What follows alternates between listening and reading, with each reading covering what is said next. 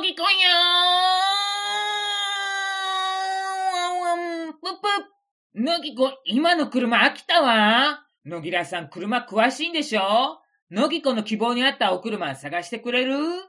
何があればいいんですか？そうね。まずは自転車ね。野木さんの愛車、しまなみ1号が乗れなきゃダメよ。それだったらどんな車でも乗りますよ。ダメよダメダメちゃんと立てて乗ってくれなきゃ。チェーンの油がシートについちゃうでしょ。やだわ、バッチリは真っ黒だわ。それなら前輪外せば大概の車に乗りますよ。ダメよ外したら乃木子元に戻せないわ。乃木子不器用だもの。乃木さんも不器用なのよ。じゃあ運ばんでいいじゃないですか。ダメよ可愛い車じゃなきゃ嫌今の車全然可愛くないものうん、わかりました。じゃあ普通車でもいいですか？いいけど、お高いのはダメよ。野木さんが泡吹いて倒れちゃうから、ブクブクブク。じゃあ軽自動車ということで、あとは頑張っても1.2リッターまでということで、よくわからないけど任せるわ。となると、今より車高の低いのはダメですね。えーその条件なら結構いろいろ当てはまりますから、他に条件ないですか？そうねあ、スルスルスライドドアがいいわ。のぎこスライドドアに乗ってみたいの。どうせ買い替えるなら今までの車になかった装備がいいじゃない？うーん、わかりました。それならだいぶ絞れますね。まずは軽自動車から、ダイハツならタント、タントカスタム、タントファンクロス、ムーブキャンバス、スズキならスペーシア、スペーシアカスタム、スペーシアギア、スペーシアベース、ワゴン R スマイル、ホンダなら N ボックス、N ボックスカスタム、三菱なら EK スペース、EK クロススペース、普通じゃないトヨタのルーミー、スズキのソリオ、ソリオバンディット、というところでしょうか。あれ？日産と松田は？まあ、日産は三菱の軽自動車の名前を変えて売っています。マツダは鈴木の軽自動車の名前を変えて売っています。普通車のトヨタのルーミーですが、ダイハツではトールという名前で売ってますね。作ってるのどっちかわかんないですけど。ふーん、なんだかややこしいわ。まあ、例えば、鈴木の中古車ならやってる場合、鈴木だけではなく、松田からも探せるってことになるのよね。うん、それいいかも。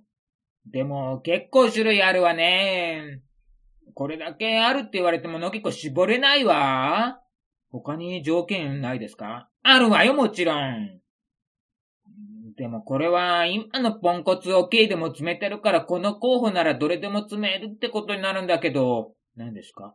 ギノさんのサーフボードよ。あれ2メートル超えてるじゃない？でも今のポンコツ OK でも詰めるから、となるとこの候補どれでも詰めるってことになるわよね。うん、まあ、そうですね。でも、詰めないことはないですけど、向いてるのと向いてないのがありますよ。え？どういうこと？今のポンコツ OK はフルフラットにできるでしょ？え？フルフロンタル？それはシャアのクローンです。フルフラットです。なにそれ？シートを倒して長いものが積めるようにするモードです。よく助手席を後ろに倒して後部座席とつなげてロングソファーモードと書いて足伸ばしてくつろげますって自慢してる説明をよく見ますが、あれではサーフボード積めませんよね。そうね、後部座席の手もたれが邪魔になるわよね。はい。その後部座席の背もたれも倒れないと、ショートボードだったら積めますけど、木の差のボードはちょっと無理ですよね。室内の全長を全部使わないと積めませんよね。つまり、完全なるフルフラットにならないとダメなんです。え、じゃあ何？それ、それができないおけいさんもあるっていうの？うーん、全部生で見たわけじゃないからわからないんですけどね。カタログでフルフラットにできると言っていないおけいさんもあるんですよ。例えば、鈴木車は1.2リットルのソリオを含めて全てフルフラットになります。鈴木は助手席の背もたれを前にも後ろにもほぼ水平になるまで倒すことができるんです。すごいじゃない後ろに倒れるのはわかるや。でも、前に倒れるなんて普通想像つかまえないよね。はい。ただし前に倒す場合は、座面を90度を垂直に起こしてからでないと背もたれを倒せません。まあでも座面を起こしたことで何か不便になることなんてのはないので、それよりも、鈴木はどれも助手席の座面の下に取り外し可能なバケツを収納しているので、これがすごく便利なんですよ。一人で乗ってる時なんで、この助手席の座面を90度垂直に起こしてバケツモードにしておけば、お菓子や手荷物を入れておいてすぐに取り出せるということになります。すごいじゃない普通ね、前にも倒れるなんて想像つかないわ。シートの下に、いわば隠しポケットがあるってことよね。やばくない？はい、そうですね。これって他のメーカーにはないの？唯一、ダイハツのムーブキャンパスにはありますが、後部座席の下にあり、しかも深さは鈴木の半分ぐらいしかないので、その代わり後部座席、右下両方ともついてます。えー、でも、後ろじゃ運転席に座ってたら意味がないじゃん却下あと、え、ホンダの N ボックスは実際見たことがあるのですが、うん、どうだったの？助手席を後ろに倒すことはできるのですが、後ろの席の座面の上に助手席の背もたれの上の部分がちょっと乗っかっちゃうような形になってしまい、重なっちゃいます。まあ、どうせシートの形状って背中に沿うようにできていますから、平らじゃないし、サーフボード自体も真っ平らじゃないから、少々デコボコしてても、とにかく2メートル以上の空間が確保できるというなら、N ボックスでも構わない、構わないということになりますよね。うん、そうね。で、他はどうなの？タントは助手席を後ろに後部座席を前に倒してフルフラットにできますね。問題は三菱ですね。カタログでは長いものも積めると言っておきながら、助手席を倒していないんですよ。それ意味な、ないくなくない？だって、助手席倒さずに、後部座席倒しただけで長いもの積めるって、助手席倒した方がもっと長いもの積めるに決まってるのに、それやらないってことは、やっぱり案外三菱できないんじゃない？うん。そうですね。倒せないんではないかなーっていう疑念がつきまといますよね。1.2リットルの場合は、鈴木はお得意の助手席を前に倒すこともできますし、トヨタの場合は後部座席の背もたれを後ろに倒してもほぼ水平近くまで倒せるのでは、え、で、いわばロングソファーモードでボードを積むことができそうな気がします。うん、じゃあ、とりあえず、絞らないと先に進まないから、三菱は却下するわ。別の視点から見たら三菱もいいかもしれないけどね。そうですね。まあ、三菱の場合ですと、エアコンがタッチパネルとか。何それハイテクじゃない？でも、エアコンタッチパネルだとどこをしてんのか分かりにくいですよ、運転中とか。うーん、そうね。じゃあちょっと先行ってよろしいでしょうか。いいわ実はですね。何？車のアピールポイントで、これ詰めますっていう象徴的なものがあるんですよ。どういうこと？カタログで、はっきりと、これ詰めますって言ってるのがあるんですよ。これって何？自転車とサーフボードです。ええー、そうなの？それなら早く言ってよ大きいものの代名詞として自転車、長いものの代名詞としてサーフボードが例に出されています。自転車は子供を学校にまで迎えに行って乗せて帰ることができますよっていうアピールのために例として出しているのはわかるんですが、サーフボードを例に出して果たして何人の国民がそれいいねと思うのだろうと、甚だ疑問ではあるんです。サーフボード詰めますよと言っても大概の人は、サーフ人なんてやらねえからわかんねえよじゃないでしょうか。サーフボードの長さもそもそも長いのか短いのか、あの、平均の長さはどれぐらいなのかでさっぱりわからないじゃないですか。確かにね、野木子は今サーファーだからすごくピンとくるけどね、でも、詰めますっていうボードが、実はショートボードなんだよっていうからくりも実は見えてきてるからちょっと嫌だけどね。はい。あと自転車って重いじゃないですか。そうね。野木子は非力だから今のポンコツ OK に積むの大変なの。よいしょって持ち上げて、斜めにして積み込んでから縦に起こすんだもの一苦労だわ。はい。だから N ボックスは低床。つまり床が低いので、自転車をそれほど持ち上げなくても積めますよと言ってるし、鈴木は N ボックスよりは少し高さがあるんだけど、タイヤの幅よりちょっと広くした切り込みがあって、ここから自転車乗せると楽ですよと言ってるんです。すごいじゃない。やっぱり自転車積むって需要は結構あるのね。はい。で、問題はサーフボードです。サーフボードを積んでる写真を載せているのは、鈴木のスペーシアシリーズとワゴン R スマイル。タントは絨毯を例にしているので、サーフボードよりかは実用的だけど、果たしてこれまた絨毯を買って帰ることが人生で何回あるのだろうかと考えた場合、絨毯は普通、配達だよな、と思っちゃったわけで、そうなると、例に出すなら何がいいかなとなると、ワンピースロットも馴染みないだろうし、やっぱりサーフボードに落ち着くんじゃないかなと思った次第です。んじゃあ、鈴木でいいじゃない。ああ、これはゴンアルスマイルかわいいわ。のぎここれにする。のぎおさん買ってちょうだい。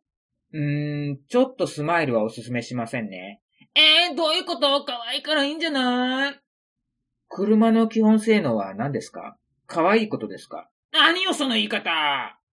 のぎこ車に詳しくないからと言って、そんな言い方して。失礼ぷんぷん。はっきり言ってよ。サーフィンは往復 300km の長旅です。高速道路も走ります。スマイルはターボ設定がないんですよ。だから高速にはあまり向かないって言われていますね。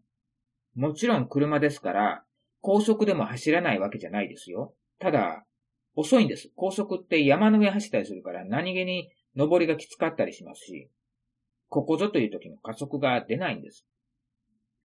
でも、野木子知ってるわよ。四国の高速道路って120キロで走れるとこないんでしょ？そうですね、ないですね。100キロで走れるところもあまりないんでしょ？うん、うん、まあ、そ、そうですね。知ってるわ、野木子。四国の高速道路ってね、時速 70km 制限値があるのよ。信じられる？高速道路なのよ。なのに、最高時速 70km なの。そういう区間があるの。ふざけてるわ。高速道路じゃないじゃない。中速道路じゃない。だったら、ゴワルスバルでも、まあ確かにワゴンアルスマイルでも行けなくはないですけど、上り坂が多いことに間違いはないですし、やっぱり追い越し車線とかあまりないですから、踏ん詰まってくるわけですよね。四国って高速道路って言いながら、ほとんど一車線ですから特に、サーフィンの南に向かう方向の方は、東に向かう方は割と二車線が多いのですが、南に向かう方は一車線が多いですからね。のろのろのろのろのろのろ走って踏ん詰まったら、クラクション鳴らされまくりますよ。まくりまくりまくりまくりクリスティですよ。うーん、うん、うん、うーん、困ったわねでも、今のポンコツおけいさんよりかは走るんでしょ ?10 年も経ってるんだからエンジン性能だって上がってるんでしょ？うん、それはどうでしょうね。車って、パワーがあるか、重量が軽いかが基本的なことなんだと、野木さんは思ってます。スマイルは今のポンコツ OK さんよりも100キロ以上重く、しかもパワーもトルクもないんです。パワーとトルク？えっと、パワーは、えー、最高速度が出るか出ないか？トルクは出足が速いか遅いか？いくらエンジン性能が良くなったと言っても、ポンコツおけいさんよりも遅いのはストレスになると思うんですよ。もちろんエンジン性能自体が上がってるわけですから、重量とパワーだけで語るわけにはいかないんでしょうけど、でも、カタログ数値だけ見れば、スライドドアの時点で 900kg という車重量は避けられないんですよ。だからここはターボか、うん、ターボか何 ?VTEC か。VTEC? おう !VTEC! そういえば、野木尾さん、若かりし頃、VTEC のスポーツカーに乗ってたって言ってたね。野木子生まれていないからわからないけど、ターボでもないのにめちゃくちゃ速かったって言ってたよね。何？そのホンダには？の K には ?VTEC が入ってるっていうの？それいいじゃない。ああ、でもホンダフルフラットにならなかったよね。うん、そうね。そうですね。でもまあ、フルフラットにならなくてもサーフボードを快適に積むことはできるんですよ。え、なにそれ？今まで散々フルフラットの話をしておきながらそれを全否定してるっていう自覚あるの？ありますよ。ただ、その方法を採用するか否かによりますね。フルフラットにできるなら、とにかく積めばいいわけですから、それ以外の方法となると、それなりに出費が必要になってきます。あ、わかった。天井に住むんでしょ。でも、乃木くんあれ嫌い。だって走行中に起きたら大惨事でしょ。あー、気がついたら天井にあるサーフボードがない。うん。で、後ろ振り向いたら、あー、高速道路の波乗り、高速道路乗りをしている。あーってことになりますよ。小心者ののぎこには無理だわ。いえ、車内の天井に積むんです。えそんなことできるの？できます。というか過去に、ギノさんが乗ってた RV 車はワンピースロットを車内の天井に積めるようにするために、運転席のドアの上にもハンドルつけてましたよね。買うときに特注でつけてもらったらしいですよ。あら、それいいわね。でも頭上にサーフボードがあるんでしょそれ邪魔にならない？なります。だからなるべく邪魔にならないように車高が高い車にする必要があります。えー、それじゃあスマイルダメじゃないのよ。そうですね。スマイルダメですね。ええじゃあ、ここで一度整理するわ。どういう形式にしても、サーフボードが積めること、なんなら車内の天井に積めることも視野に入れること、できればフルフラットになること、スライドドアであること、ターボであること、自転車が積めること、この条件に合う車だったら何になるの？軽自動車なら、スズキのスペーシアカスタムとスペーシアギア、ダイハツのタントカスタム、普通車なら、スズキのソリオとソリオパンティット、トヨタのルーミー、カッコダイハツのトル、カッコトジーの4種類になります。ちなみに、スズキのソリオとソリオバンデットはターボ車はありませんが、排気量がでかいので、パワーもあるから、ターボは必要ありません。トヨタのルーミーにはターボがあります。ずいぶん絞れたわね。でも、車内の天井に積むこと前提なら、NPOX でもタントでもいいんでしょ？いいですけど、何らかの問題があり、天井に積めない場合を考えておかなければなりません。うーん。じゃあ、普通車か、軽自動車ってなった時、その差は何？お値段？はい。確かにお値段といっても、車両本体価格はそう大差ありません。軽自動車の方が高すぎるので、その値段なら普通車買った方がお得かもしれませんが、10年スパンで考えたら、維持費に60万円くらいの差が出ます。60万円そんなに差が出るの ?1 年で6万円ってことでしょそれならバック買ってほしいわ。却下、却下、却下、却下、却下、却下。普通車却下よ。じゃあ、ダイハツの軽か鈴木の軽かってことですよね。じゃあ、タントのいいところって何それはもちろん、ミラクルオープンドアです。ミラクルパーパーじゃありません。センターピラーがないので、助手席と後部座席のドアを開けたら、繋がった空間が生まれます。だから横からサーフボードを入れるなんて神業ができます。それいいじゃないすごいわ、すごいわ、すごいわじゃあ逆に欠点は何？そうですね。まずはウインカー操作。ダイハツだけ特殊なんです。どういうこと？普通右に曲がるときはウインカーレバーを下にしますよね。そう、下に倒すわね。ハンドル戻したら元に戻りますよね。戻るわよ。その操作は、鈴木もダイハツも同じなんです。んじゃ、じゃ何が問題なの？例えば車線変更したいとき、ウインカーレバーを下げて、車線変更終わったらレバー元に戻しますよね。戻すわ。まあ、勝手に戻るときもあるわよね。ダイハツは、レバーを下げても、レバー自体は勝手に元に戻って、チッカチッカチッカと3回点滅します。でも3回で車線変更できないときありますよね。だったら、ちゃんとウインカー、というか右に曲がるとき用にちゃんとウインカー入れるんですよ。でも、チッカチッカチッカチッカチッカチッカチッカチッカチッカチッカチッカってずっとチッカチカしたままですよね。じゃあどうやって戻すかってことになったときに、ウインカーレバーちょこんとだけ入れると止まるらしいんですけど、ちょこんとだけ入れたつもりが、またチッカチッカチッカの3回がプラスされて、余計に点滅しちゃったりとかして、まあ、あの、ちょっとあんまり、ダイハツ車、昔仕事でちょこっとだけ乗ったことあるんで、ほぼその時の記憶とネットで調べた限りなんで、はっきりとしたことは言えないんですけど、ウインカーの操作が特殊すぎて、やめてくれという意見もあるんですよ。よく、SNS でもよく耳にしますし、あの、教えてサイトでも、あれなんとかならないのかっていう説もあれば、ほ結構ダイハツの担当売れてるのに、みんなそれなんだから、いずれなれるだろうという説もあるし。うーん、なんかね、そういうのダメなの。なれないような気がするわ。だってのげこ宇宙一不器用なのよ。一生なれないと思うわ。却下よ、却下。じゃあ、スペーシアカスタムかスペーシアギアってことですよね。この二つの欠点って何かあるの？そうですね。燃費も他のメーカーに比べていいらしいですし、強いて言えば車高が高いので風に弱いってことでしょうか。あでもこれはサーフボードを車内の天井に積む可能性を考えて車高を高くしているから、これを欠点として言うのは具の骨頂というものですね。そうね。じゃあ、カスタムとギアの違いは何なの、見た目ですかね。そんなことのぎこだってわかるわよ。カスタムがギンギンギラギラのヤンキー仕様で、ギアが丸めのかわいい仕様でのぎこはギアの方が好きだわ。そうですね。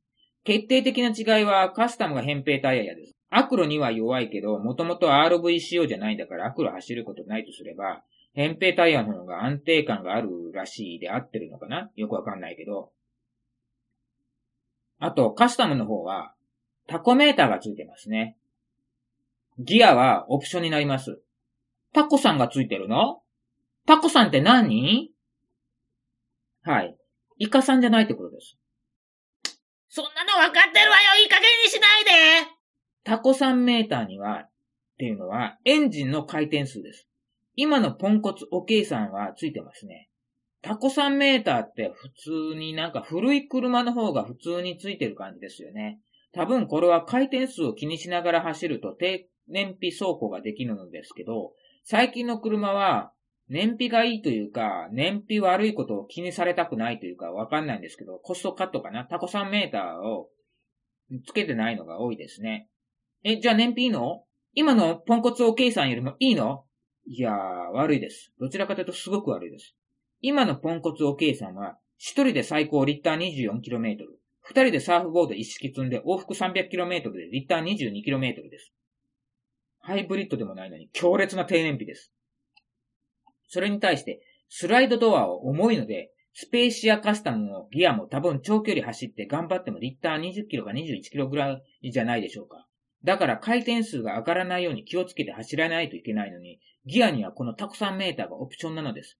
あの可愛い路線のムーブキャンパスですら標準でついているというのに、鈴木はなぜタコさんメーターをつけていないのか、タコさんメーターを軽く考えているのはよくわかりません。パドルシフトがついてるんですよ。パドル？何それ？平たく言えば、マニュアルでギアチェンジができます。これって、タコさんメーターを見ながら回転数がウィーンと上がったらギアチェンジしてるっていう感じになるのに、タコさんメーターなしでどうやってギアチェンジしろと言うんだという気がするんですけど、まあ、これは鈴木の販売戦略かでしょうかね。タコさんメーター欲しければ金払いな的な。じゃあカスタムにはなぜ最初からついてるかというと、カスタムって走り屋っぽいイメージも出してるから、走り屋といえばタコメーターいるだろう的な。じゃあ決まったじゃないスペーシアカスタムに。はい。ただ、デザインが中二病向きっていうか、ギンギランギラギラで趣味が悪いっていうか、これまた、フロントグリのギンギンギラギラを黒に変えることができるんですけど、オプションなんですよ。マイナーチェンジ前は黒だったのに、マイナーチェンジしてギンギンギラギラギラギラギランギランギランギランになってしまって趣味が悪いっていうか、まあ、個人差ですけどね。えー、のぎこギンギンギラギラギラ、オプションでタコメーターつけたらいいじゃない。そうですね。まあ、メーカーオプションとかじゃなしに、社会品のたくさんメーターつけることもできるらしいのですから、それをショップでつけてくれたらいいんですけどね。うん、もう、こんなに軽自動車乱立してるのに、乃木子の理想の車がないなんてどういうこと？続く。